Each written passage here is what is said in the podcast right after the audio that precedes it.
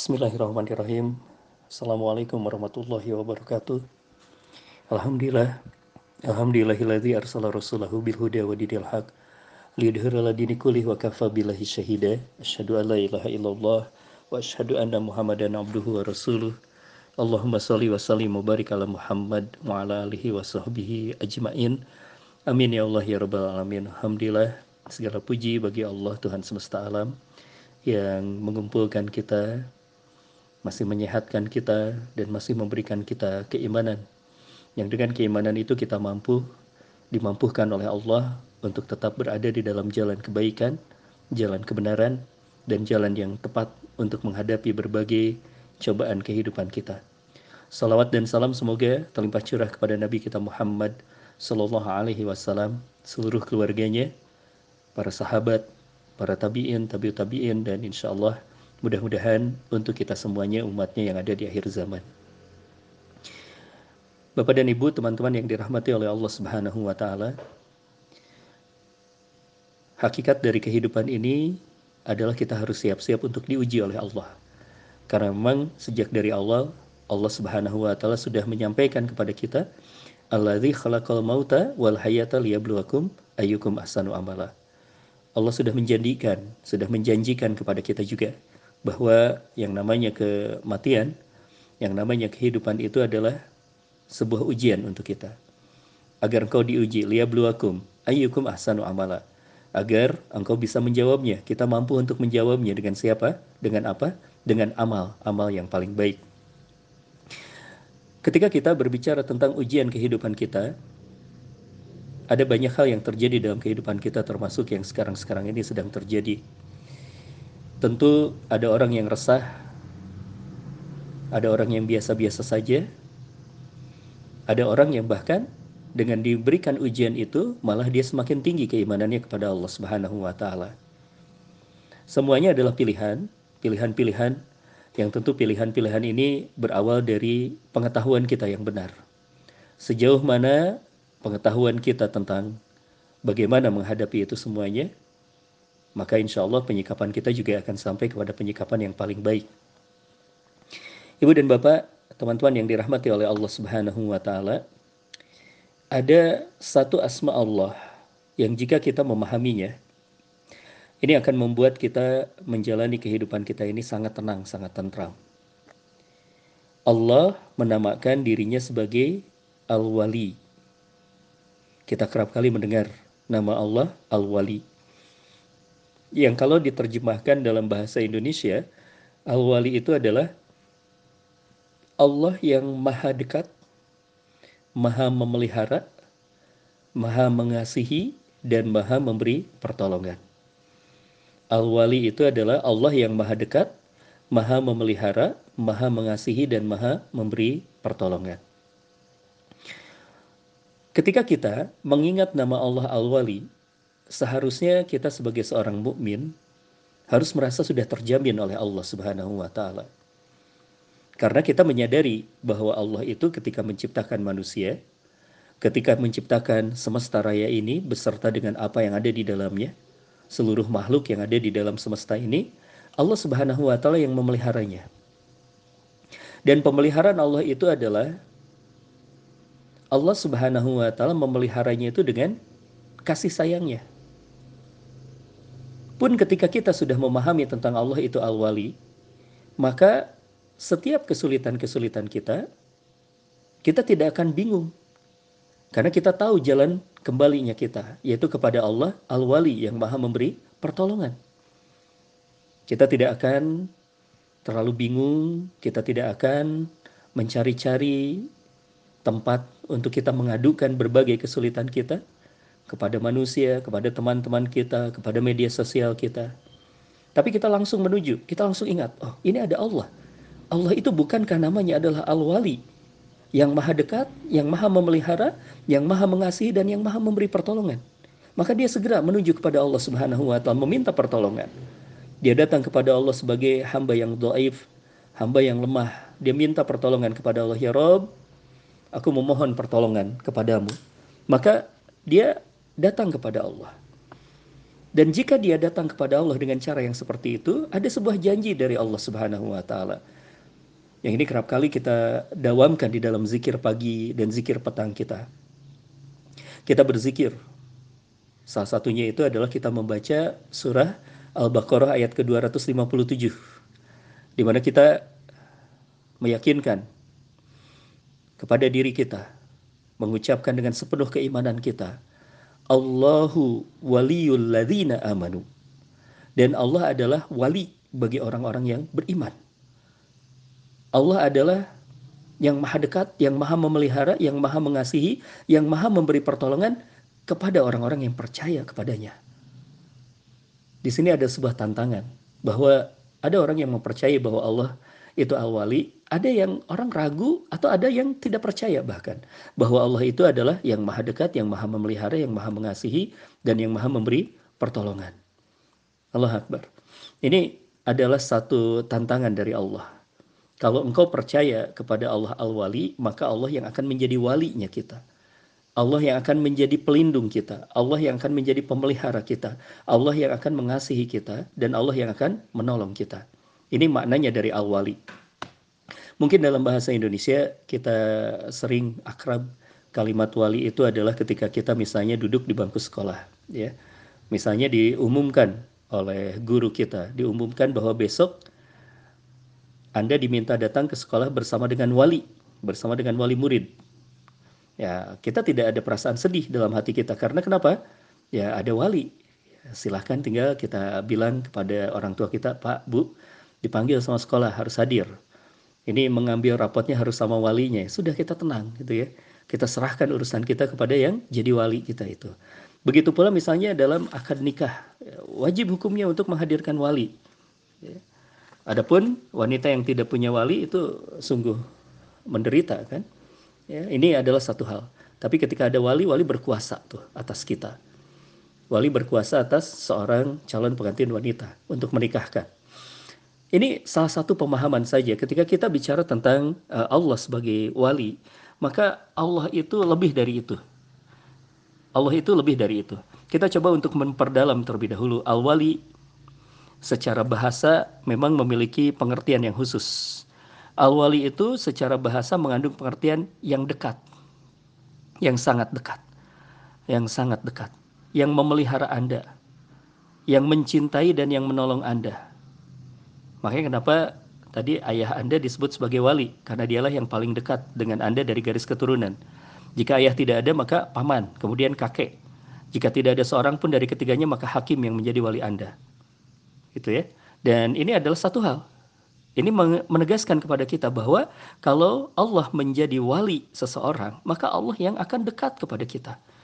Allah yang akan mendekat kepada kita dan kita menjadi dilindungi oleh Allah dijamin oleh Allah Subhanahu wa taala. Allah Akbar. Ini yang pertama, makna dari al-wali. Makna lain dari al-wali, makna yang kedua adalah orang yang mencintai dan senantiasa menolong Anda dari musuh-musuh Anda. Jadi pembela. Pokoknya siapa pun yang memusuhinya, maka dia akan membela. Nah, yang seperti itu kita sebut sebagai wali. Jadi yang senantiasa melindungi kita, melindungi kita, uh, membela kita dari musuh-musuh kita. Dan untuk itu pula, maka al-wali ini adalah juga memiliki makna yang lain. Makna yang ketiga, al-wali itu adalah yang mula-mula didekati oleh kita untuk dimintai pertolongan. Saat kita mendapatkan musibah, agar kita dimenangkan atas musuh kita, gitu ya. Maka untuk itu kemudian Allah Subhanahu wa taala menamakan dirinya Al-Wali. Kalau kita punya kesulitan, kita datang kepada manusia. Manusia itu kemampuannya terbatas. Tapi kalau kita punya kesulitan, kita datang kepada Allah Subhanahu wa taala, kita jadikan Allah sebagai wali kita, lalu kemudian Allah berkenan untuk menjadi wali kita, maka Allah yang akan menolong kita. Allah yang akan melindungi kita, Allah yang akan membentengi kita dari musuh-musuh kita. Allah yang akan membentengi kita dari musibah-musibah itu. Sehingga kemudian kita memperoleh kemenangan, memperoleh keselamatan. Ada sebuah ayat yang ini uh, secara teksnya memang bercerita tentang Nabi Muhammad Sallallahu Alaihi Wasallam yang diceritakan di dalam surat Ad-Duha. Silahkan kita bisa membacanya. Hari ini juga adalah waktu duha. Ini adalah waktu yang tepat untuk uh, menikmati, mentadaburi surat Ad-Duha. Yang salah satu ayatnya Allah Subhanahu wa taala bercerita tentang Nabi, alam yajid kayatima fa'awa. Allah Subhanahu wa taala mengingatkan kepada Nabi sallallahu alaihi wasallam, bukankah Allah mendapatimu sebagai seorang yatim? Lalu kemudian fa'awa, lalu dia melindungimu. Ini yang ada hubungannya dengan Allah sebagai al-wali. Nabi Muhammad Shallallahu Alaihi Wasallam masa kecilnya adalah masa yang tidak memiliki uh, ayah, tidak memiliki ibu, sudah ditinggalkan oleh mereka berdua meninggal. Lalu kemudian juga diasuh oleh pamannya Ali bin uh, pamannya Abu Talib. Lalu beliau mungkin secara jiwanya itu ya tidak bisa meminta tolong kepada orang tua karena memang orang tuanya tidak ada. Pada tabiatnya orang kecil, uh, anak kecil maksudnya itu melindungi, uh, membutuhkan perlindungan dari orang tua. Allah Subhanahu wa taala sengaja menjadikan Allah Subhanahu wa taala ini menjadikan uh, Muhammad sallallahu alaihi wasallam ini menjadi seorang yang yatim piatu. Agar apa? Agar dia hanya berlindung kepada Allah Subhanahu wa taala. Dan pada saat itu ketika dia ketika Muhammad sallallahu alaihi wasallam ketika Nabi Muhammad kecil pada saat itu menjadikan Allah sebagai hanya pelindungnya, lalu Allah pun lantas menjadi pelindungnya. Allah Akbar. Ya, mudah-mudahan kita bisa pahami poin ini ya. Ketawakalan menjadikan Allah sebagai wakil kita, lalu Allah menjadi wali kita. Contoh paling mudah dipahami untuk mendapatkan pengertian tentang makna al-wali ini adalah kisah tentang Nabi Yusuf. Allah Subhanahu wa taala telah menjadikan dirinya sebagai wali atas Yusuf. Allah Subhanahu wa taala menjadikan kafilah yang kelak menemukan Yusuf membutuhkan air yang menuntunnya mereka mendekati sumur. Allah juga menjadikan penguasa Mesir yang kelak mengadopsi Yusuf, amat mendambakan anak. Kemudian Allah menjadikan penguasa Mesir itu amat membutuhkan penafsiran mimpi, sehingga hal itu menjadi sebab dibebaskannya Yusuf dari kurungan penjara. Kemudian Allah Subhanahu wa taala pun menjadikan negeri Mesir amat membutuhkan pangan sehingga jadilah Yusuf penguasa di negeri itu. Ini salah satu cara Allah menolong seorang yang namanya Yusuf alaihissalam itu. Semua ini dilakukan oleh Allah demi seorang hamba yang Allah Subhanahu wa taala telah menjadikan dirinya sebagai wali dari hamba itu. Simak sebuah penggalan akhir di surah Yusuf. Ini menggambarkan sebuah gambaran yang begitu sangat utuh yang disampaikan dalam bahasa doa oleh Yusuf alaihissalam di ayat 101 dari surah Yusuf ini. Rabbi qad ataitani minal mulki wa tani min ta'wilil ahadis fatiras samawati wal ard anta waliyyi fid dunya wal akhirah tawaffani musliman wa alhiqni ya Tuhanku wahai Allah ya Rob sesungguhnya engkau telah menganugerahkan kepadaku sebagian kerajaan dan telah mengajarkan kepadaku sebagian takwil tabir dari mimpi Ya Rob, pencipta langit dan bumi, Engkaulah pelindungku. Anta wali, Engkaulah pelindungku. Anta wali, Engkaulah pelindungku. Fid dunia wal akhirah. Di dunia dan di akhirat. Tawafani musliman, wafatkan aku dalam keadaan Islam. Wal bis salihin. Dan gabungkanlah aku dengan orang-orang yang soleh. Ini adalah satu hal yang disampaikan oleh Yusuf alaihissalam. Subhanallah. Ini adalah sebuah kisah yang sangat berfaedah buat kita. Ahsanul Qasas, kisah yang paling baik. Kisah tentang bagaimana Allah turun tangan untuk melindungi seorang hamba. Allah menjadi wali atas Yusuf. Lalu kemudian Allah Subhanahu wa taala memuliakan Yusuf dengan jalannya yang tidak masuk akal, tidak tertebak. Skenario-nya itu tidak masuk ke dalam pikiran kita, tetapi Allah Subhanahu wa taala begitulah kalau ingin menolong seseorang. Luar biasa. Nah, Ibu dan Bapak, teman-teman yang dirahmati oleh Allah Subhanahu wa taala, lalu apa yang kita peroleh? Kalau itu kan tadi kita bicara tentang Yusuf, ya. Ada contoh-contohnya. Ada Yusuf, ada Nabi Muhammad Sallallahu Alaihi Wasallam. Bagaimana dengan kita? Bagaimana dengan kita ketika Allah Subhanahu Wa Taala menjadi wali atas seseorang, atas uh, di antara kita? Ada yang dijanjikan oleh Allah Subhanahu wa taala. Tiga hal yang dijanjikan oleh Allah Subhanahu wa taala. Yang pertama yang dijanjikan oleh Allah Subhanahu wa taala adalah tidak ada ketakutan dan tidak ada kesedihan.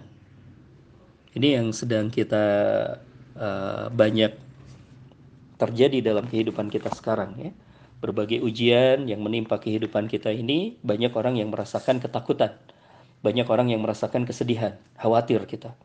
Khawatir dengan virus, khawatir dengan masa depan putra-putri kita sekolahnya ini gimana nanti ya Apalagi sebentar lagi kita akan jelang bulan Ramadan. Bagaimana ini dengan bulan Ramadan kita? Akankah kita kemudian bisa uh, menikmati, merasakan yang namanya beribadah setenang tahun-tahun kemarin, begitu ya? Apakah kita bisa beritikaf di masjid, bisa sholat tarawih, itu? Kita merasa ketakutan, kita merasa sedih dengan kondisi yang seperti ini. Tapi seorang wali Allah seorang yang Allah Subhanahu wa taala kemudian berwali atasnya menjadi wali atas orang tersebut Allah Subhanahu wa taala menggambarkan tentang kondisinya. Di dalam surat Yunus ayat ke-62 ala inna awliya Allahi la khaufun alaihim walahum yahzanun. Ingatlah sesungguhnya wali-wali Allah itu. Tidak ada kekhawatiran terhadap mereka dan tidak pula mereka bersedih hati. Tidak ada kekhawatiran terhadap mereka dan tidak pula mereka bersedih hati. Jadi saat Allah menjadi wali seorang hilang tuh kekhawatirannya itu. Kenapa? Karena dia tahu bahwa Allah pelindung. Dia tahu bahwa Allah yang paling dekat. Diadukan segala kesedihannya itu. Diadukan segala ketakutannya itu kepada Allah. Dia memahami juga bahwa apa pun yang terjadi di langit dan di bumi, makhluk apa pun yang ada di langit dan di bumi itu adalah ciptaan Allah. Dan jika Allah Subhanahu wa taala sudah melindungi seseorang, tidak akan ada yang bisa membahayakan orang itu. Dia menyadari tentang hal itu, mengimani tentang hal itu. Dan dia kembali kepada Allah dengan sebaik-baiknya tempat kembali. Sehingga ya otomatis dia tidak akan merasakan ketakutan dan tidak ada kesedihan. Ya bukan berarti kemudian tidak ada ketakutan ini menjadi konyol. Ya, konyol seperti apa misalnya kita menantang-nantang maut. Berbeda kalau gitu ya. Saya teringat ada seorang yang waktu uh, satu saat saya diundang untuk pergi untuk bertemu dengan guru-guru kami di Jakarta gitu ya. Kemudian santri yang menjemput itu memakai motor di stasiun. Uh, kami ketemu di stasiun ternyata tidak bawa helm. yang kemudian ketika saya sampaikan kenapa antum gak bawa helm? Wah dia berkata bahwa Allah pelindung yang sebaik-baiknya Ustaz. Masya Allah. Saya menyampaikan bukan seperti itu. Kita bukan bukan berarti takut jatuh atau apa, tapi kita sempurnakan yang namanya keikhtiaran kita, sempurnakan yang namanya ikhtiar manusiawi kita. Ya, tidak takut bukan berarti kemudian kita tidak berikhtiar. Ikhtiar adalah sesuatu, tetapi kemudian jangan terlalu kita ini ada terjebak di dalam ketakutan yang berlebihan, kesedihan yang berlebihan. Ya, tidak ada takut dan tidak ada sedih. Kita kembalikan semuanya kepada Allah Subhanahu wa taala. Ala inna awliya Allahi la khaufun alaihim wa lahum yahzanun. Yang kedua, kalau seseorang sudah Allah menjadi wali atasnya, maka Allah akan menerangi hidupnya. Bahasanya menerangi hidupnya. Berarti kalau bicara tentang menerangi hidup, uh, ada di dalam kegelapan Biasanya kalau kita ada di dalam kegelapan itu apa yang kita rasakan? Bingung. Bingung ya. Kita ada dalam kegelapan tuh bingung. Nah, Allah yang akan menerangi sehingga kita tahu jalan keluar. Kita tahu kan kalau di tempat gelap nih kita bingung karena kita mau jalan juga gimana gitu ya, nggak ada jalan yang terlihat. Tapi Allah Subhanahu wa taala akan menerangi hidup orang tersebut di tengah kegelapan itu, di tengah kebingungan itu di tengah banyak persoalan-persoalan dan kita menjadi bingung apa nih yang harus kita lakukan. Tapi kalau Allah Subhanahu wa taala sudah menjadi wali atas seseorang tersebut, maka ini seperti yang disampaikan oleh Allah di dalam surat Al-Baqarah ayat ke-257. Allahu waliyul ladzina amanu yukhrijuhum minadh-dhulumati ilan nur. Allah pelindung, Allah wali bagi orang-orang yang beriman dan dia yang akan mengeluarkan mereka dari kegelapan kepada cahaya dari kegelapan minal zulumat ilan nur. Meskipun ditafsirkan ini uh, di dalam tanda kurungnya kalau kita membaca tafsir terjemahnya itu adalah mengeluarkan dari kekafiran kepada iman. Kekafiran itu sendiri kan ada maknanya. Kafir itu berarti tertutup. Tertutup dari apa? Hidayah. Hidayah itu bisa dimaknakan juga dengan petunjuk. Berarti bingung tuh orang yang kafir itu, yang tertutup itu. Dikembalikan kepada cahaya iman. Iman itu apa? Keyakinan kepada Allah Subhanahu wa taala. Dari bingung menjadi yakin. Dari uh, tersesat menjadi diberikan hidayah petunjuk oleh Allah Subhanahu wa taala. Kita dalam kondisi seperti ini kerap kali bingung, banjir informasi, pusing kita. Masya Allah. Makanya saya membatasi diri dari mengakses informasi sekarang ini agak pusing, bingung.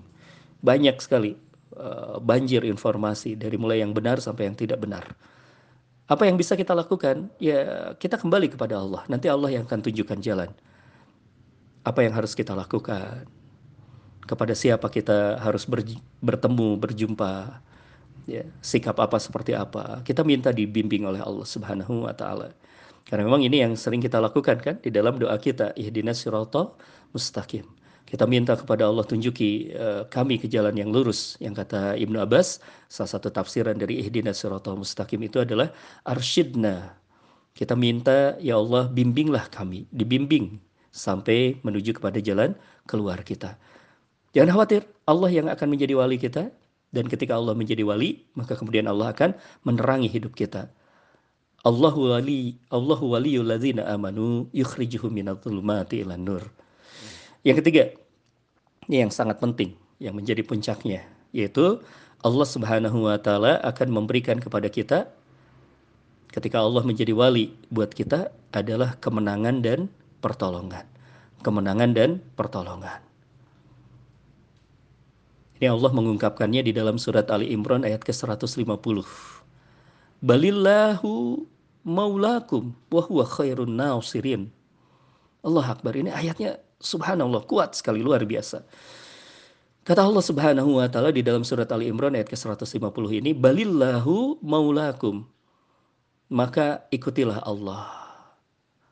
Wa huwa khairun nasirin. Maka Allah akan menjadi pelindung kalian. Dan dialah sebaik-baiknya penolong, sebaik-baiknya pembela. Kita harus tahu bahwa masalah-masalah kita ini ya susah. Masalah-masalah kita ini berat, ya berat.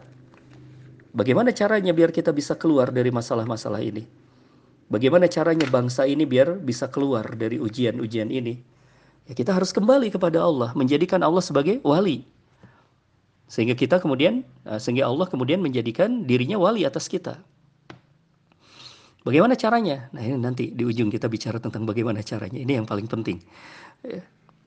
Uh, ada sebuah doa terlebih dahulu yang ingin kita coba untuk pelajari dari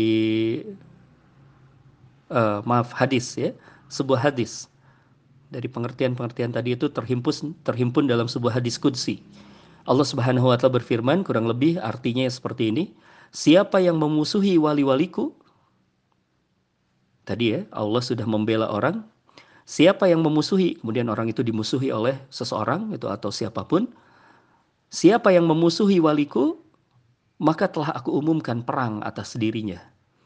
Tidaklah seorang hamba mendekatkan diri kepadaku dengan sesuatu yang lebih aku sukai daripada melakukan apa yang aku fardukan. Seseorang yang berusaha terus-menerus mendekatkan diri kepadaku dengan amal-amalan sunnah pada akhirnya aku mencintainya. Dan kalau aku mencintainya, maka aku menjadi pendengarannya, yang dengannya ia mendengar. Aku akan menjadi penglihatannya yang dengannya ia melihat. Aku akan menjadi tangannya yang dengannya ia bertindak. Dan aku menjadi kakinya yang dengannya ia melangkah. Apabila dia bermohon kepadaku, aku akan kabulkan. Dan bila dia meminta perlindungan, maka pasti dia akan aku lindungi. Ya, diskusinya diriwayatkan oleh Imam Ahmad. Jadi menarik ya. Di sana sekaligus juga ada sebuah jawaban dari sebuah pertanyaan tadi kita. Bagaimana caranya agar Allah menjadi walinya kita? Ada caranya. Pertama adalah dekatkan diri kita dengan sesuatu yang fardu. Laksanakan tuh, perbaiki ibadah-ibadah fardu kita. Lalu kemudian laksanakan yang sunnah, amalan-amalan sunnah. Sehingga kemudian Allah mencintai kita. Lalu setelah itu, kalaupun kita berdoa, akan dikabulkan. Ini janjinya juga dari Allah. Kalaupun kita minta perlindungan, maka akan dilindungi. Kalau kita meminta pertolongan, maka akan ditolong. Dan yang paling penting adalah yang tadi itu tuh. Aku akan menjadi penglihatannya, aku akan menjadi tangannya, aku akan menjadi kakinya. Artinya apa ini? Artinya adalah kita akan dibimbing oleh Allah Subhanahu wa taala. Ada beberapa kisah yang bisa menguatkan buat kita. Kisah para nabi tatkala kemudian juga Allah menjadi wali atas para nabi. Lihat Nabi Nuh dicaci maki, dihina, disakiti oleh kaumnya. Ia menengadah, eh, menengadahkan kedua tangannya berdoa kepada Allah. Ya Lalu kemudian uh, dia berdoa, doanya diabadikan oleh Allah di dalam surat Al-Qamar ayat ke-10 sampai 14 yang kurang lebih artinya seperti ini. Ya Allah, sesungguhnya aku telah dikalahkan, maka tolonglah aku. Lalu kami bukakan pintu-pintu langit dengan menurunkan air yang tercurah dan kami jadikan bumi menyemburkan mata-mata air. Maka bertemulah air-air itu sehingga meluap menimbulkan keadaan bencana yang telah ditetapkan. Dan kami angkut dia Nuh ke atas kapal yang terbuat dari papan dan pasak yang berlayar dengan pemeliharaan pengawasan kami. Jadi dipelihara oleh Allah. Ya, uh, Nabi Nuh mengadu kepada Allah, ya Allah, aku sudah dikalahkan. Langsung turun pertolongan Allah. Atau juga kisahnya Ibrahim saat dirinya dilemparkan ke dalam kobaran api. Pada detik-detik yang amat kritis itu Allah Subhanahu wa taala berfirman kepada api, "Ya nar bardan wassalaman ala Ibrahim." Wahai api, jadilah engkau dingin dan selamatkan Ibrahim. Di dalam surat Al-Anbiya ayat ke-69. Dan sesudah itu kemudian apa yang terjadi? Bukan hanya uh, Ibrahim diselamatkan, tapi kemudian Ibrahim menjadi panutan umat manusia, bapaknya para ambia. Mendapatkan kehormatan berupa perintah mendirikan Baitullah, Masya Allah. Pemimpin bagi seluruh manusia. Di, di dalam surat Al-Baqarah ayat ke-124 Allah menguatkannya. Atau juga kisah Ismail, hamba Allah yang dijadikan kurban. Dulu kemarin mungkin ia berbaring serai berserah diri kepada Allah sedang pisau belati di lehernya. Tidak lama sesudah itu jadilah Ismail teladan sepanjang masa bagi umat manusia dalam pengorbanan. Simak pula kisah tentang Nabi Yakub. Baru saja ia kehilangan buah hatinya Yusuf dan kehilangan pula penglihatannya. Namun tidak lama sesudah itu Yusuf kembali ke pangkuannya dan penglihatannya pulih seperti sedia sedia kala. Ya, rangkaian kehidupan Nabi Yusuf juga adalah sebuah perjalanan yang sangat luar biasa. Perhatikan juga perjuangan Nabi Musa diusir dari Mesir dalam keadaan takut. Tidak lama sesudah itu, ia memperoleh kemenangan dan kembali ke negeri itu dan diangkatlah Musa sebagai kalamullah. Kemudian juga perhatikan perjalanan hidup Nabi Isa bersama ibundanya. Sebelumnya sang ibu dituduh keji saat ia mengandung. Sesudah itu Isa diangkat sebagai rasul yang memberi petunjuk umat manusia hingga hari hingga hari akhir. Simak pula perjuangannya Rasulullah Shallallahu Alaihi Wasallam. Mula-mula ia dicemooh sebagai anak yatim tanpa ayah dan ibu, diusir dari bumi kelahirannya di Mekah. Tapi pada periode berikutnya, apa yang terjadi? Ia datang ke Mekah sebagai pembebas, seraya mengatakan kepada musuh-musuhnya, "Pergilah kalian semuanya merdeka." Allah Akbar. Maka betul ya Nabi Muhammad Shallallahu alaihi wasallam dan para nabi yang tadi itu adalah Allah menjadi wali atasnya. Karena memang itu yang dikatakan oleh Nabi, sesungguhnya waliku adalah Allah, dia yang menurunkan kitab dan dialah wali bagi orang-orang yang soleh. Masya Allah. Ini adalah satu hal ya yang mudah-mudahan kemudian menjadi sebuah kekuatan buat kita. Ada cerita-cerita tidak hanya kepada para nabi, ada golongan sahabat, golongan tabi'in sama. Ada Al-A'la Al-Khadrami misalnya. Ya, diperintahkan Rasulullah dalam sebuah misi peperangan ke suatu tempat, tersesat di padang gurun, kebingungan, kehabisan makanan dan minuman, dia berdoa kepada Allah, "Ya Allah, sungguh aku bersumpah padamu, semoga Engkau menyiram, menyirami kami." Maksudnya minta hujan, gitu ya. Dan apa yang terjadi? Benar turun hujan gitu, masya Allah. Ada Asim bin Sabit. Asim bin Sabit ini uh, diutus kepada suatu kaum untuk mengajarkan agama, tapi ternyata dia dikhianati, akan dibunuh. Asim berkata, bersumpah, berdoa kepada Allah, Ya Allah aku bersumpah kepadamu, semoga jasadku tidak disentuh orang kafir. Dan uh, terbunuh, Asim ini memang terbunuh akhirnya dengan anak panah, dan ketika hendak mengambil jasadnya untuk dijual pada orang-orang kafir jadi kan seperti itu ya. Uh, ini Ashim nih sahabatnya Nabi gitu ya ditukar kepada orang kafir. Allah mengutus kawanan lebah mengelilingi jasad Ashim jadi setiap kali mendekat binatang-binatang itu menyengat mereka Masya Allah ini penjagaan ada juga Barok bin Malik di medan peperangan Yamamah uh, waktu itu hampir kalah tuh pasukan muslim sehingga kemudian ada seorang yang berkata uh, Barok bin Malik, Rasulullah mengatakan tentang dirimu bahwa engkau adalah orang yang senantiasa dikabulkan doanya, maka berdoalah. Lalu kemudian Al-Bara berdoa dan uh, pasukan Islam menang. Kemudian juga Khalifah Umar tuh ya kita mengut, uh, mendengar ceritanya mengutus Syariah sebagai panglima perang kaum muslimin dalam pertempuran melawan bala tentara Roma. Sang panglima merasa gentar pada saat itu berhadapan dengan kekuatan musuh, tapi kemudian ada suaranya Umar, itu ya. Karena Umar adalah orang yang diberikan juga satu hal pertolongan dari Allah. Ada Utsman bin Affan juga ya. Utsman bin Affan. Utsman bin Affan itu diberikan pertolongan oleh Allah Subhanahu wa taala. Banyak kisahnya. Termasuk Utsman bin Affan diberikan sebuah ketajaman hati. Sampai beliau pernah berkata pada saat beliau sedang berkumpul, beliau berkata, ada sebentar lagi nih, ada seseorang laki-laki dari kalian menghadap aku sedang wajahnya tanpa tanda-tanda berzina. Masya Allah. Ini uh, luar biasa ya, pertolongan Allah. Tatkala Allah Subhanahu wa taala menjadikan orang tersebut uh, atau Allah menjadikan dirinya wali bagi orang tersebut. Nah, itu jadi sangat luar biasa sekali bagaimana ketika kita menyadari bahwa Allah Al-Wali, kita menjadikan Allah sebagai wali kita dan kemudian Allah berkenan menjadikan dirinya sebagai wali kita. Ini banyak sekali faidah-faidahnya. Untuk itu, teman-teman, ibu dan bapak rahimahullah, mari jadikan diri kita sebagai orang yang layak agar Allah menjadi wali kita. Kita tadi perkuat yang namanya ibadah-ibadah kita, yang fardu ataupun yang sunnah. Lalu kemudian kita tempuh jalan, yaitu jalan ketakwaan. Ini yang harus kita lakukan, jalan ketakwaan apa pun kita coba untuk tempuh. Sebagai tambahannya adalah ada satu hal, yaitu berusahalah membantu urusan sesama. Nah ini uh, satu jalan keluar. Di tengah banyak persoalan, justru kita jangan terjebak pada persoalan kita Jangan terjebak, jangan terlalu fokus kepada kita ini sedang punya persoalan. Gitu ya. Tapi kita alihkan pandangan kita kepada orang lain. Bantu urusan orang lain itu yang sedang kesulitan itu. Berusaha membantu urusan sesama agar Allah menjadi wali atas urusan kita.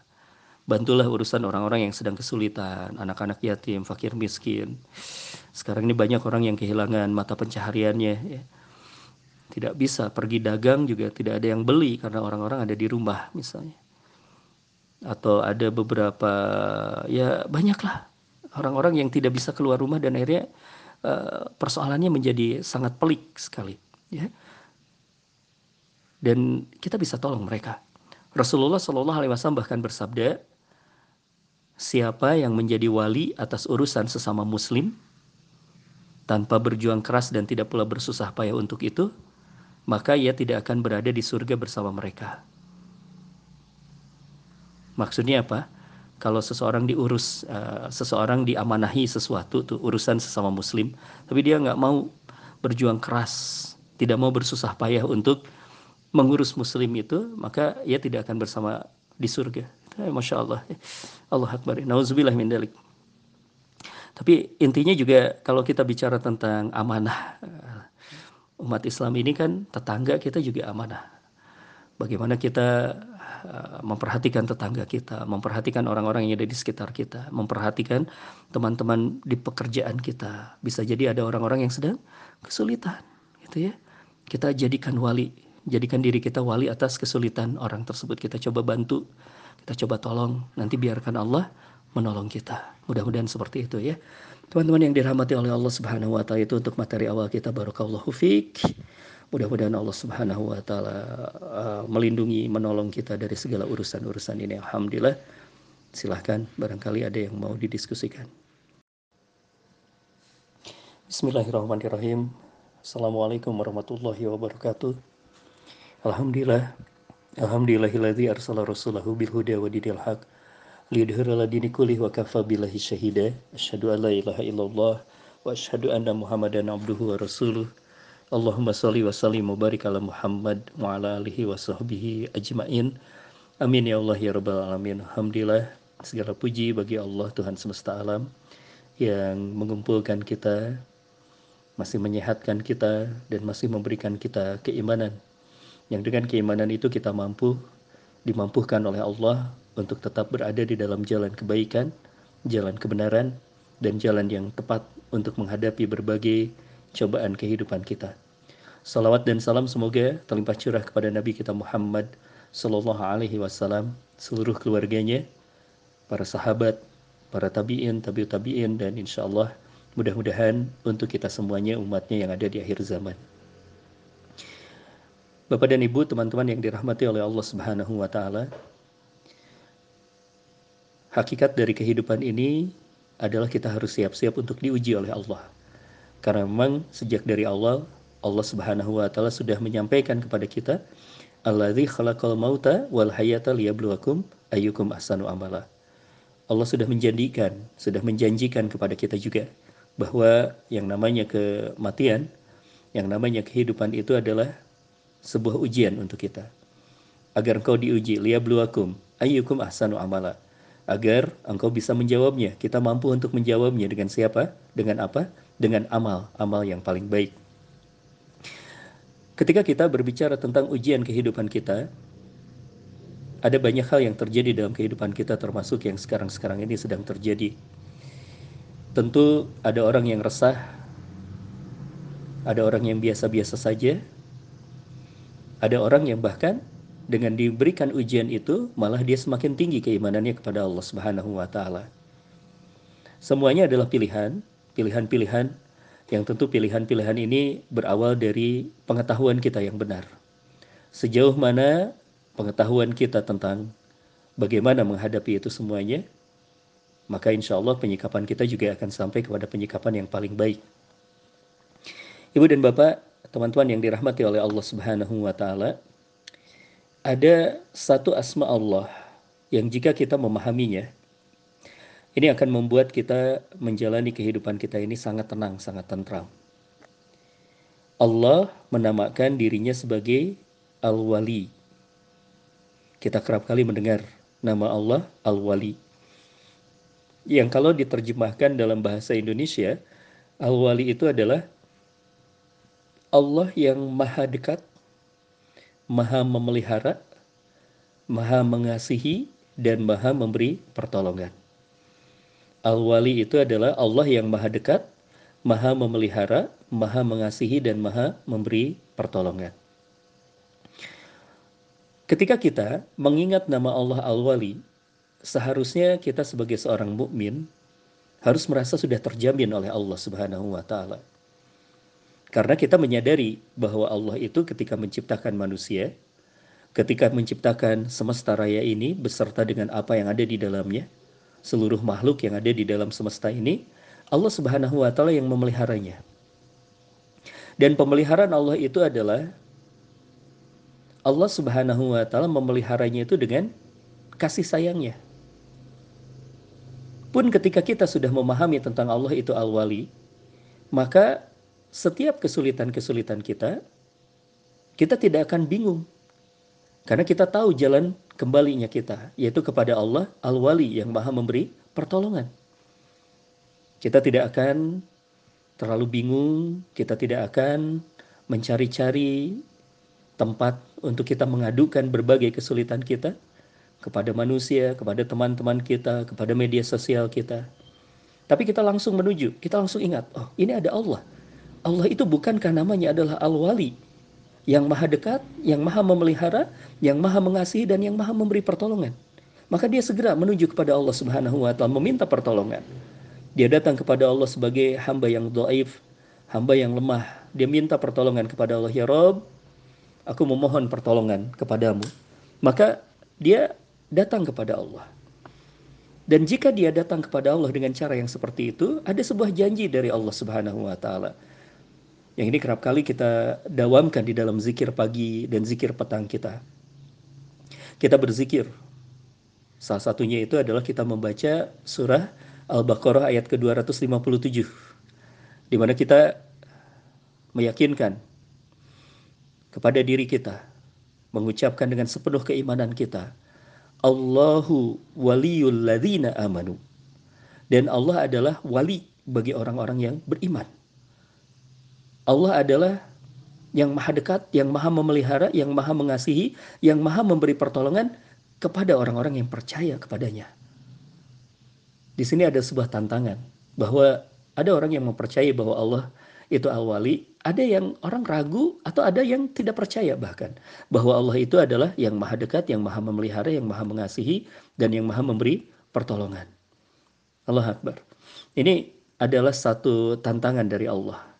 Kalau engkau percaya kepada Allah Al-Wali, maka Allah yang akan menjadi walinya kita. Allah yang akan menjadi pelindung kita, Allah yang akan menjadi pemelihara kita, Allah yang akan mengasihi kita, dan Allah yang akan menolong kita. Ini maknanya dari Al-Wali. Mungkin dalam bahasa Indonesia kita sering akrab kalimat wali itu adalah ketika kita misalnya duduk di bangku sekolah, ya. Misalnya diumumkan oleh guru kita diumumkan bahwa besok Anda diminta datang ke sekolah bersama dengan wali, bersama dengan wali murid. Ya, kita tidak ada perasaan sedih dalam hati kita karena kenapa? Ya, ada wali. Silahkan tinggal kita bilang kepada orang tua kita, Pak, Bu, dipanggil sama sekolah harus hadir. Ini mengambil rapotnya harus sama walinya. Sudah kita tenang gitu ya. Kita serahkan urusan kita kepada yang jadi wali kita itu. Begitu pula misalnya dalam akad nikah, wajib hukumnya untuk menghadirkan wali. Ya. Adapun wanita yang tidak punya wali itu sungguh menderita kan. Ya, ini adalah satu hal. Tapi ketika ada wali, wali berkuasa tuh atas kita. Wali berkuasa atas seorang calon pengantin wanita untuk menikahkan. Ini salah satu pemahaman saja ketika kita bicara tentang uh, Allah sebagai wali, maka Allah itu lebih dari itu. Allah itu lebih dari itu. Kita coba untuk memperdalam terlebih dahulu. Al-wali secara bahasa memang memiliki pengertian yang khusus. Al-wali itu secara bahasa mengandung pengertian yang dekat. Yang sangat dekat. Yang sangat dekat. Yang memelihara Anda. Yang mencintai dan yang menolong Anda.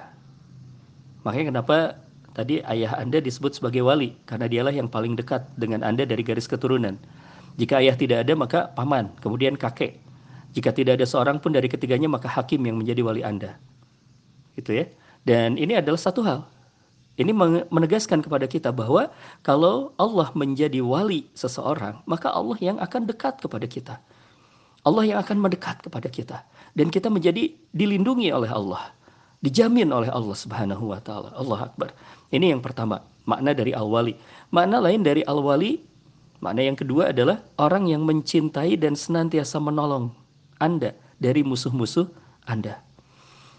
Jadi pembela, pokoknya siapa pun yang memusuhinya, maka dia akan membela. Nah, yang seperti itu kita sebut sebagai wali. Jadi yang senantiasa melindungi kita, melindungi kita, uh, membela kita dari musuh-musuh kita. Dan untuk itu pula, maka al-wali ini adalah juga memiliki makna yang lain. Makna yang ketiga, al-wali itu adalah yang mula-mula didekati oleh kita untuk dimintai pertolongan. Saat kita mendapatkan musibah, agar kita dimenangkan atas musuh kita, gitu ya. Maka untuk itu kemudian Allah Subhanahu wa taala menamakan dirinya Al-Wali. Kalau kita punya kesulitan, kita datang kepada manusia. Manusia itu kemampuannya terbatas. Tapi kalau kita punya kesulitan, kita datang kepada Allah Subhanahu wa taala, kita jadikan Allah sebagai wali kita, lalu kemudian Allah berkenan, untuk menjadi wali kita, maka Allah yang akan menolong kita. Allah yang akan melindungi kita. Allah yang akan membentengi kita dari musuh-musuh kita. Allah yang akan membentengi kita dari musibah-musibah itu. Sehingga kemudian kita memperoleh kemenangan, memperoleh keselamatan. Ada sebuah ayat yang ini uh, secara teksnya memang bercerita tentang Nabi Muhammad Wasallam yang diceritakan di dalam surat Ad-Duha. Silahkan kita bisa membacanya. Hari ini juga adalah waktu duha. Ini adalah waktu yang tepat untuk uh, menikmati, mentadaburi surat Ad-Duha. Yang salah satu ayatnya Allah Subhanahu wa taala bercerita tentang Nabi, alam yajid kayatima fa'awa. Allah Subhanahu wa taala mengingatkan kepada Nabi sallallahu alaihi wasallam, bukankah Allah mendapatimu sebagai seorang yatim?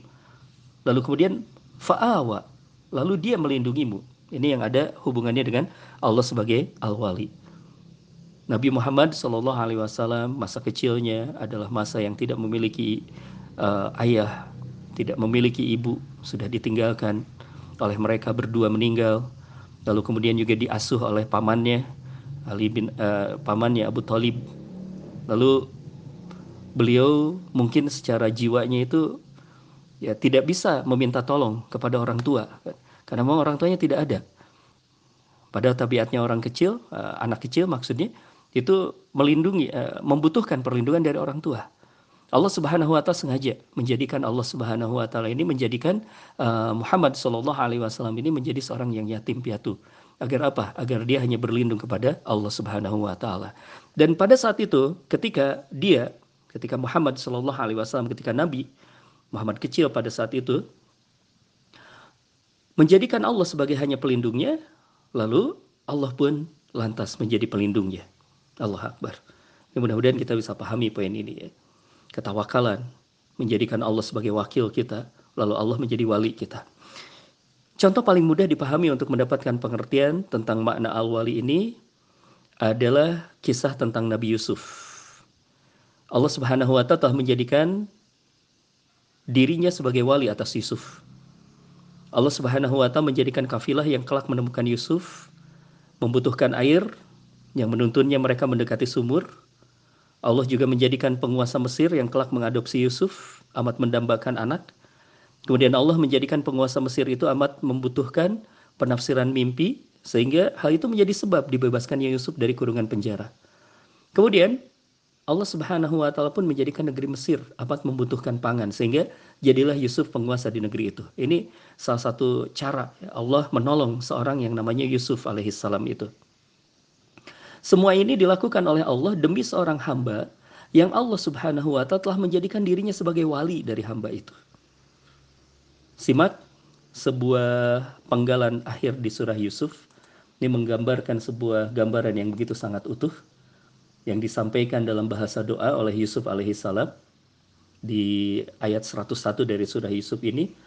Rabbi qad ataitani minal mulki wa alamtani min ta'wilil ahadis fatiras samawati wal ard anta waliyyi fid dunya wal akhirah tawaffani musliman wa alhiqni.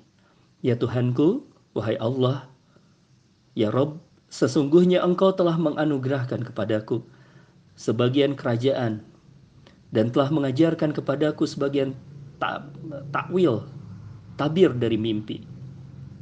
Ya Rob, pencipta langit dan bumi, Engkaulah pelindungku. Anta wali, Engkaulah pelindungku. Anta wali, engkaulah pelindungku. Fid dunia wal akhirah di dunia dan di akhirat. Tawafani musliman wafatkan aku dalam keadaan Islam. Wal khikni bis salihin dan gabungkanlah aku dengan orang-orang yang soleh. Ini adalah satu hal yang disampaikan oleh Yusuf alaihissalam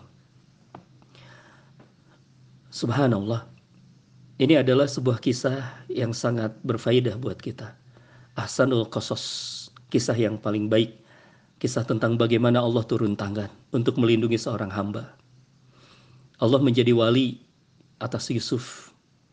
Lalu kemudian Allah Subhanahu wa taala memuliakan Yusuf dengan jalannya yang tidak masuk akal, tidak tertebak. Skenario-nya itu tidak masuk ke dalam pikiran kita, tetapi Allah Subhanahu wa taala begitulah kalau ingin menolong seseorang. Luar biasa. Nah, Ibu dan Bapak, teman-teman yang dirahmati oleh Allah Subhanahu wa taala, Lalu apa yang kita peroleh? Kalau itu kan tadi kita bicara tentang Yusuf, ya. Ada contoh-contohnya. Ada Yusuf, ada Nabi Muhammad Shallallahu Alaihi Wasallam. Bagaimana dengan kita? Bagaimana dengan kita ketika Allah Subhanahu Wa Taala menjadi wali atas seseorang, atas uh, di antara kita? Ada yang dijanjikan oleh Allah Subhanahu Wa Taala. Tiga hal yang dijanjikan oleh Allah Subhanahu Wa Taala. Yang pertama yang dijanjikan oleh Allah Subhanahu wa taala adalah tidak ada ketakutan dan tidak ada kesedihan.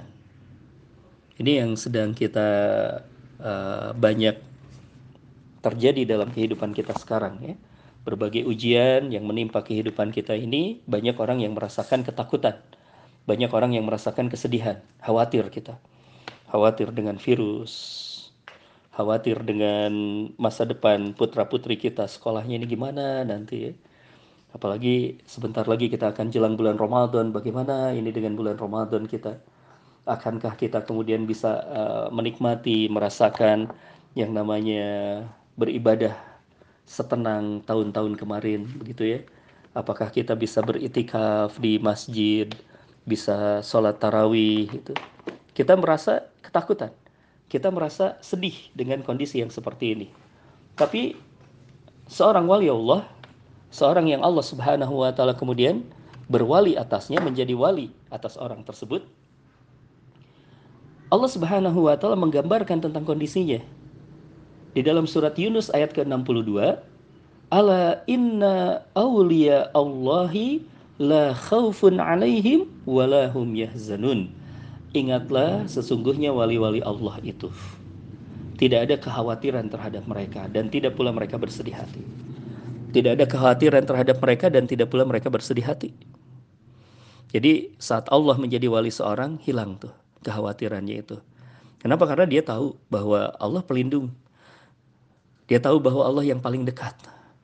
Diadukan segala kesedihannya itu. Diadukan segala ketakutannya itu kepada Allah.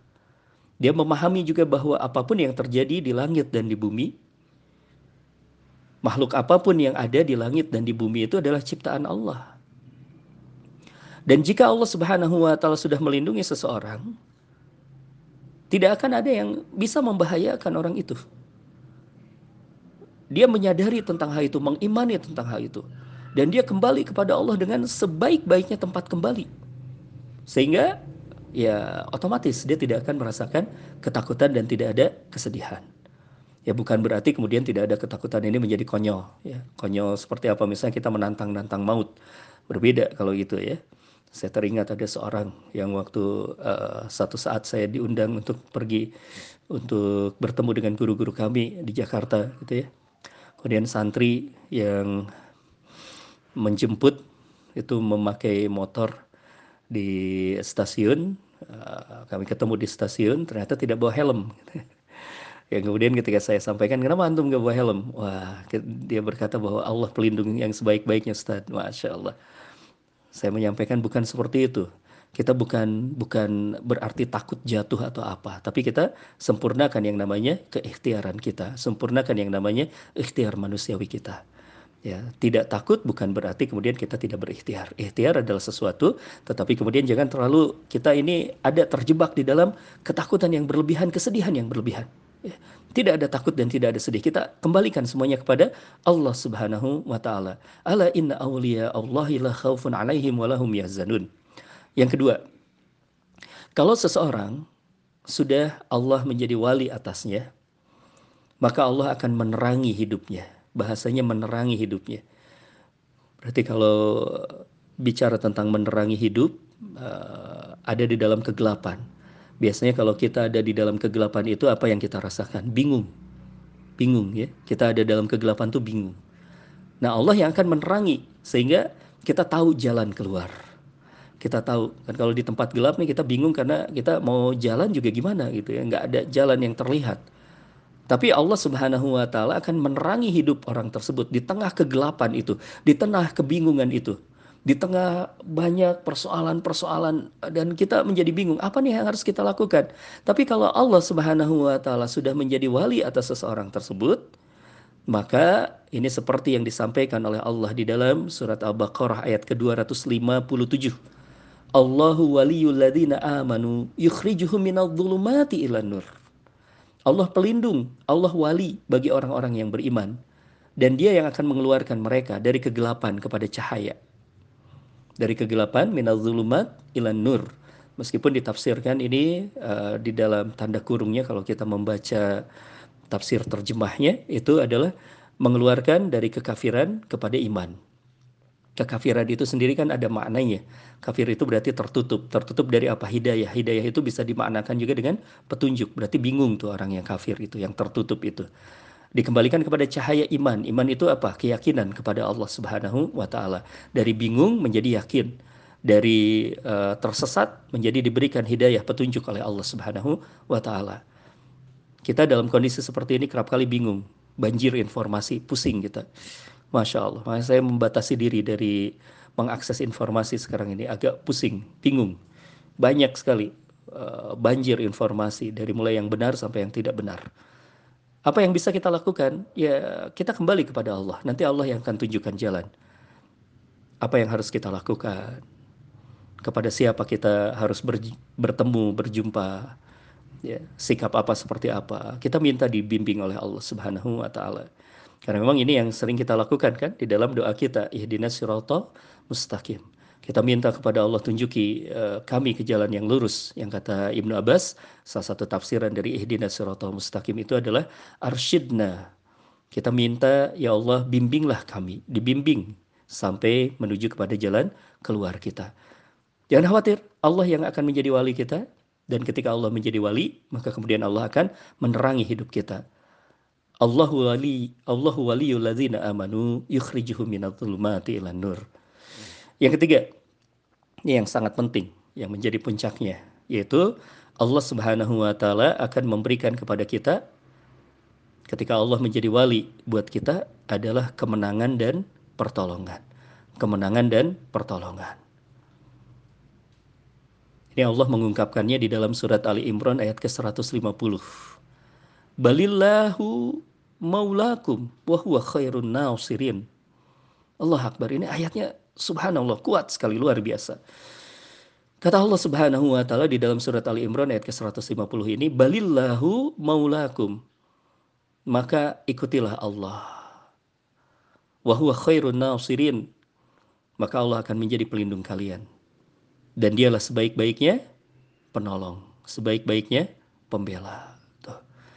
Kita harus tahu bahwa masalah-masalah kita ini ya susah masalah-masalah kita ini berat, ya berat. Bagaimana caranya biar kita bisa keluar dari masalah-masalah ini? Bagaimana caranya bangsa ini biar bisa keluar dari ujian-ujian ini? Ya kita harus kembali kepada Allah, menjadikan Allah sebagai wali.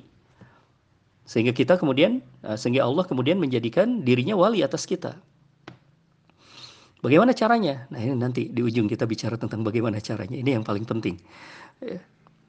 Uh, ada sebuah doa terlebih dahulu yang ingin kita coba untuk pelajari dari uh, maaf hadis ya sebuah hadis dari pengertian-pengertian tadi itu terhimpun terhimpun dalam sebuah hadis kudsi Allah Subhanahu wa taala berfirman kurang lebih artinya seperti ini siapa yang memusuhi wali-waliku tadi ya Allah sudah membela orang siapa yang memusuhi kemudian orang itu dimusuhi oleh seseorang itu atau siapa pun Siapa yang memusuhi waliku, maka telah aku umumkan perang atas dirinya. Tidaklah seorang hamba mendekatkan diri kepadaku dengan sesuatu yang lebih aku sukai daripada melakukan apa yang aku fardukan. Seseorang yang berusaha terus-menerus mendekatkan diri kepadaku dengan amal-amalan sunnah. Pada akhirnya aku mencintainya. Dan kalau aku mencintainya maka aku menjadi pendengarannya. Yang dengannya ia mendengar Aku akan menjadi penglihatannya yang dengannya ia melihat. Aku akan menjadi tangannya yang dengannya ia bertindak. Dan aku menjadi kakinya yang dengannya ia melangkah. Apabila dia bermohon kepadaku, aku akan kabulkan. Dan bila dia meminta perlindungan, maka pasti dia akan aku lindungi. Ya, diskusinya diriwayatkan oleh Imam Ahmad. Jadi menarik ya di sana sekaligus juga ada sebuah jawaban dari sebuah pertanyaan tadi kita. Bagaimana caranya agar Allah menjadi walinya kita? Ada caranya. Pertama adalah dekatkan diri kita dengan sesuatu yang fardu. Laksanakan tuh, perbaiki ibadah-ibadah fardu kita. Lalu kemudian laksanakan yang sunnah, amalan-amalan sunnah. Sehingga kemudian Allah mencintai kita. Lalu setelah itu, kalaupun kita berdoa, akan dikabulkan. Ini janjinya juga dari Allah. Kalaupun kita minta perlindungan, maka akan dilindungi. Kalau kita meminta pertolongan, maka akan ditolong. Dan yang paling penting adalah yang tadi itu tuh. Aku akan menjadi penglihatannya, aku akan menjadi tangannya, aku akan menjadi kakinya. Artinya apa ini? Artinya adalah kita akan dibimbing oleh Allah Subhanahu wa taala. Ada beberapa kisah yang bisa menguatkan buat kita kisah para nabi tatkala kemudian juga Allah menjadi wali atas para nabi. Lihat Nabi Nuh dicaci maki, dihina, disakiti oleh kaumnya. Ia menengadah, uh, menengadahkan kedua tangannya berdoa kepada Allah. Ya. Lalu kemudian uh, dia berdoa, doanya diabadikan oleh Allah di dalam surat Al-Qamar ayat ke-10 sampai 14 yang kurang lebih artinya seperti ini. Ya Allah, sesungguhnya aku telah dikalahkan, maka tolonglah aku. Lalu kami bukakan pintu-pintu langit dengan menurunkan air yang tercurah dan kami jadikan bumi menyemburkan mata-mata air. Maka bertemulah air-air itu sehingga meluap menimbulkan keadaan bencana yang telah ditetapkan. Dan kami angkut dia Nuh ke atas kapal yang terbuat dari papan dan pasak yang berlayar dengan pemeliharaan pengawasan kami. Jadi dipelihara oleh Allah. Ya, uh, Nabi Nuh mengadu kepada Allah, ya Allah, aku sudah dikalahkan. Langsung turun pertolongan Allah. Atau juga kisahnya Ibrahim saat dirinya dilemparkan ke dalam kobaran api. Pada detik-detik yang amat kritis itu Allah Subhanahu wa taala berfirman kepada api, "Ya nar bardan wassalaman ala Ibrahim." Wahai api, jadilah engkau dingin dan selamatkan Ibrahim. Di dalam surat Al-Anbiya ayat ke-69. Dan sesudah itu kemudian apa yang terjadi? Bukan hanya uh, Ibrahim diselamatkan, tapi kemudian Ibrahim menjadi panutan umat manusia, bapaknya para ambia. Mendapatkan kehormatan berupa perintah mendirikan Baitullah, Masya Allah. Pemimpin bagi seluruh manusia. Di, di dalam surat Al-Baqarah ayat ke-124 Allah menguatkannya. Atau juga kisah Ismail, hamba Allah yang dijadikan kurban. Dulu kemarin mungkin ia berbaring serai berserah diri kepada Allah sedang pisau belati di lehernya. Tidak lama sesudah itu jadilah Ismail teladan sepanjang masa bagi umat manusia dalam pengorbanan.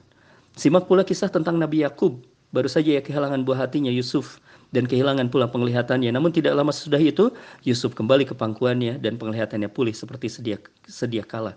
Ya, rangkaian kehidupan Nabi Yusuf juga adalah sebuah perjalanan yang sangat luar biasa.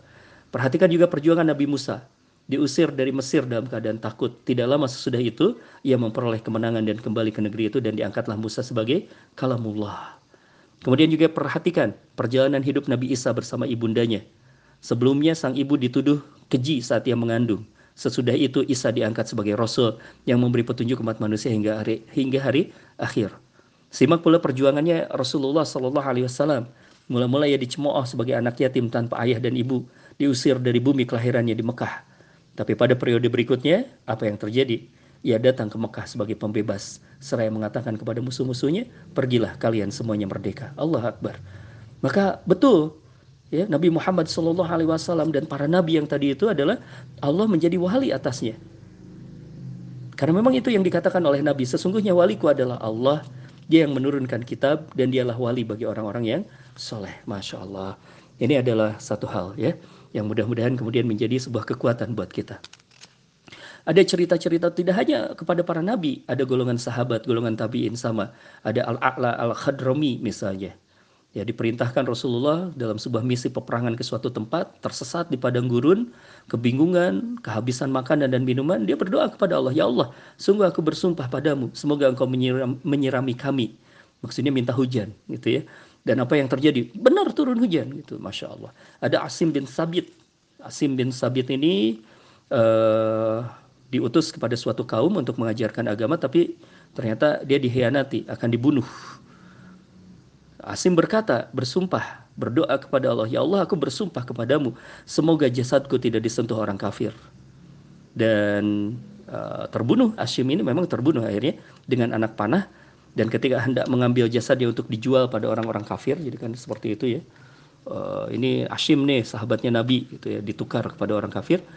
Allah mengutus kawanan lebah mengelilingi jasad Ashim jadi setiap kali mendekat binatang-binatang itu menyengat mereka. Masya Allah ini penjagaan. Ada juga Barok bin Malik di medan peperangan Yamamah uh, waktu itu hampir kalah tuh pasukan muslim sehingga kemudian ada seorang yang berkata uh, Barok bin Malik, Rasulullah mengatakan tentang dirimu bahwa engkau adalah orang yang senantiasa dikabulkan doanya, maka berdoalah. Lalu kemudian Al-Bara berdoa dan uh, pasukan Islam menang. Kemudian juga Khalifah Umar tuh ya kita mengut, uh, mendengar ceritanya mengutus Syariah sebagai panglima perang kaum muslimin dalam pertempuran melawan bala tentara Roma. Sang panglima merasa gentar pada saat itu berhadapan dengan kekuatan musuh, tapi kemudian ada suaranya Umar, itu ya. Karena Umar adalah orang yang diberikan juga satu hal pertolongan dari Allah. Ada Utsman bin Affan juga ya. Utsman bin Affan. Utsman bin Affan itu diberikan pertolongan oleh Allah Subhanahu wa taala. Banyak kisahnya. Termasuk Utsman bin Affan diberikan sebuah ketajaman hati. Sampai beliau pernah berkata pada saat beliau sedang berkumpul, beliau berkata, ada sebentar lagi nih ada seseorang laki-laki dari kalian menghadap aku sedang wajahnya tanpa tanda-tanda berzina. Masya Allah. Ini uh, luar biasa ya pertolongan Allah. Tatkala Allah Subhanahu wa taala menjadikan orang tersebut uh, atau Allah menjadikan dirinya wali bagi orang tersebut. Nah, itu Jadi sangat luar biasa sekali bagaimana ketika kita menyadari bahwa Allah Al-Wali, kita menjadikan Allah sebagai wali kita dan kemudian Allah berkenan menjadikan dirinya sebagai wali kita. Ini banyak sekali faidah-faidahnya. Untuk itu, teman-teman, ibu dan bapak rahimahullah, mari jadikan diri kita sebagai orang yang layak agar Allah menjadi wali kita. Kita tadi perkuat yang namanya ibadah-ibadah kita, yang fardu ataupun yang sunnah. Lalu kemudian kita tempuh jalan, yaitu jalan ketakwaan. Ini yang harus kita lakukan, jalan ketakwaan apa pun kita coba untuk tempuh. Sebagai tambahannya adalah ada satu hal yaitu berusahalah membantu urusan sesama. Nah ini uh, satu jalan keluar. Di tengah banyak persoalan, justru kita jangan terjebak pada persoalan kita. Jangan terjebak, jangan terlalu fokus kepada kita ini sedang punya persoalan. Tapi kita alihkan pandangan kita kepada orang lain. Bantu urusan orang lain itu yang sedang kesulitan itu berusaha membantu urusan sesama agar Allah menjadi wali atas urusan kita. Bantulah urusan orang-orang yang sedang kesulitan, anak-anak yatim, fakir miskin.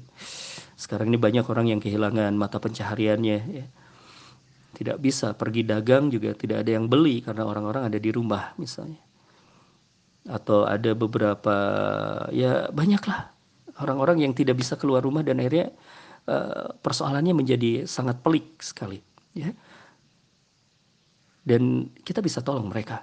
Rasulullah Shallallahu Alaihi Wasallam bahkan bersabda, siapa yang menjadi wali atas urusan sesama Muslim tanpa berjuang keras dan tidak pula bersusah payah untuk itu, maka ia tidak akan berada di surga bersama mereka. Maksudnya apa? Kalau seseorang diurus, uh, seseorang diamanahi sesuatu tuh urusan sesama Muslim, tapi dia nggak mau berjuang keras, tidak mau bersusah payah untuk mengurus muslim itu maka ia tidak akan bersama di surga. Eh, Masya Allah. Allah Akbar. Nauzubillah min dalik. Tapi intinya juga kalau kita bicara tentang amanah eh, umat Islam ini kan tetangga kita juga amanah bagaimana kita eh, memperhatikan tetangga kita, memperhatikan orang-orang yang ada di sekitar kita, memperhatikan teman-teman di pekerjaan kita. Bisa jadi ada orang-orang yang sedang kesulitan, gitu ya. Kita jadikan wali jadikan diri kita wali atas kesulitan orang tersebut. Kita coba bantu, kita coba tolong. Nanti biarkan Allah menolong kita. Mudah-mudahan seperti itu ya. Teman-teman yang dirahmati oleh Allah Subhanahu wa taala itu untuk materi awal kita barakallahu fik. Mudah-mudahan Allah Subhanahu wa taala uh, melindungi, menolong kita dari segala urusan-urusan ini. Alhamdulillah. Silahkan barangkali ada yang mau didiskusikan.